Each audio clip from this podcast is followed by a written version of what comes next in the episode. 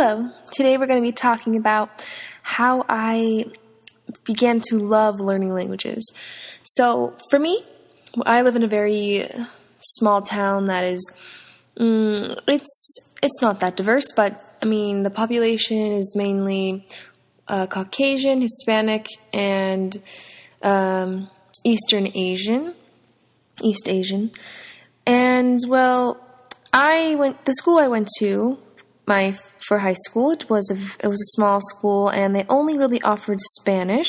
So, like everyone else, I took a Spanish course, and I excelled in that class. I did very well.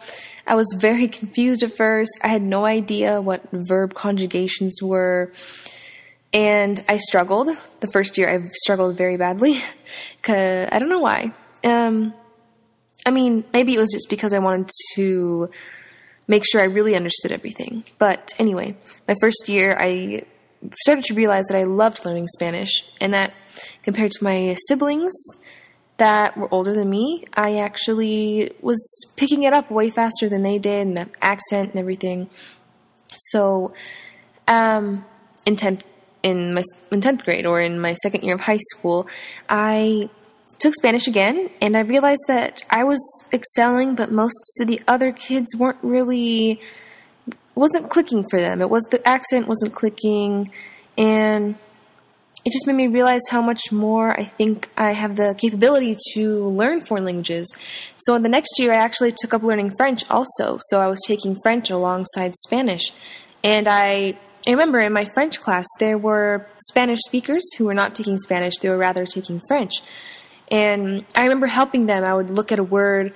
Um, it was like tout le monde, and I would explain to them, you know what, it looks like todo el mundo, which means everybody in English. And I felt like I was the one in between the three languages for some of my friends.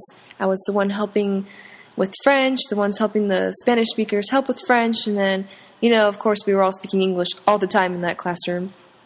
Well, so um, after that, I started realizing, you know what? I need to pick something I need to study in college. I don't like anything. I'm not in, I'm not in love with anything that is worth anything. But then I realized, you know what?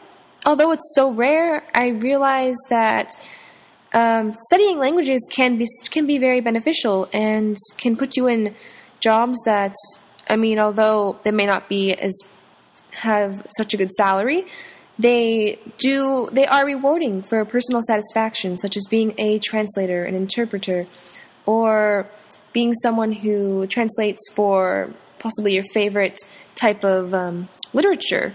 For me, I really like Japanese literature, and so I'm, I'm actually beginning to learn Japanese. I'm thinking of maybe living there in the future so that I can begin to become fluent, hopefully become fluent. I'm not sure because I know I know Japanese is a very difficult language for English speakers, but I find my dream would be to be a translator for a Japanese uh, author.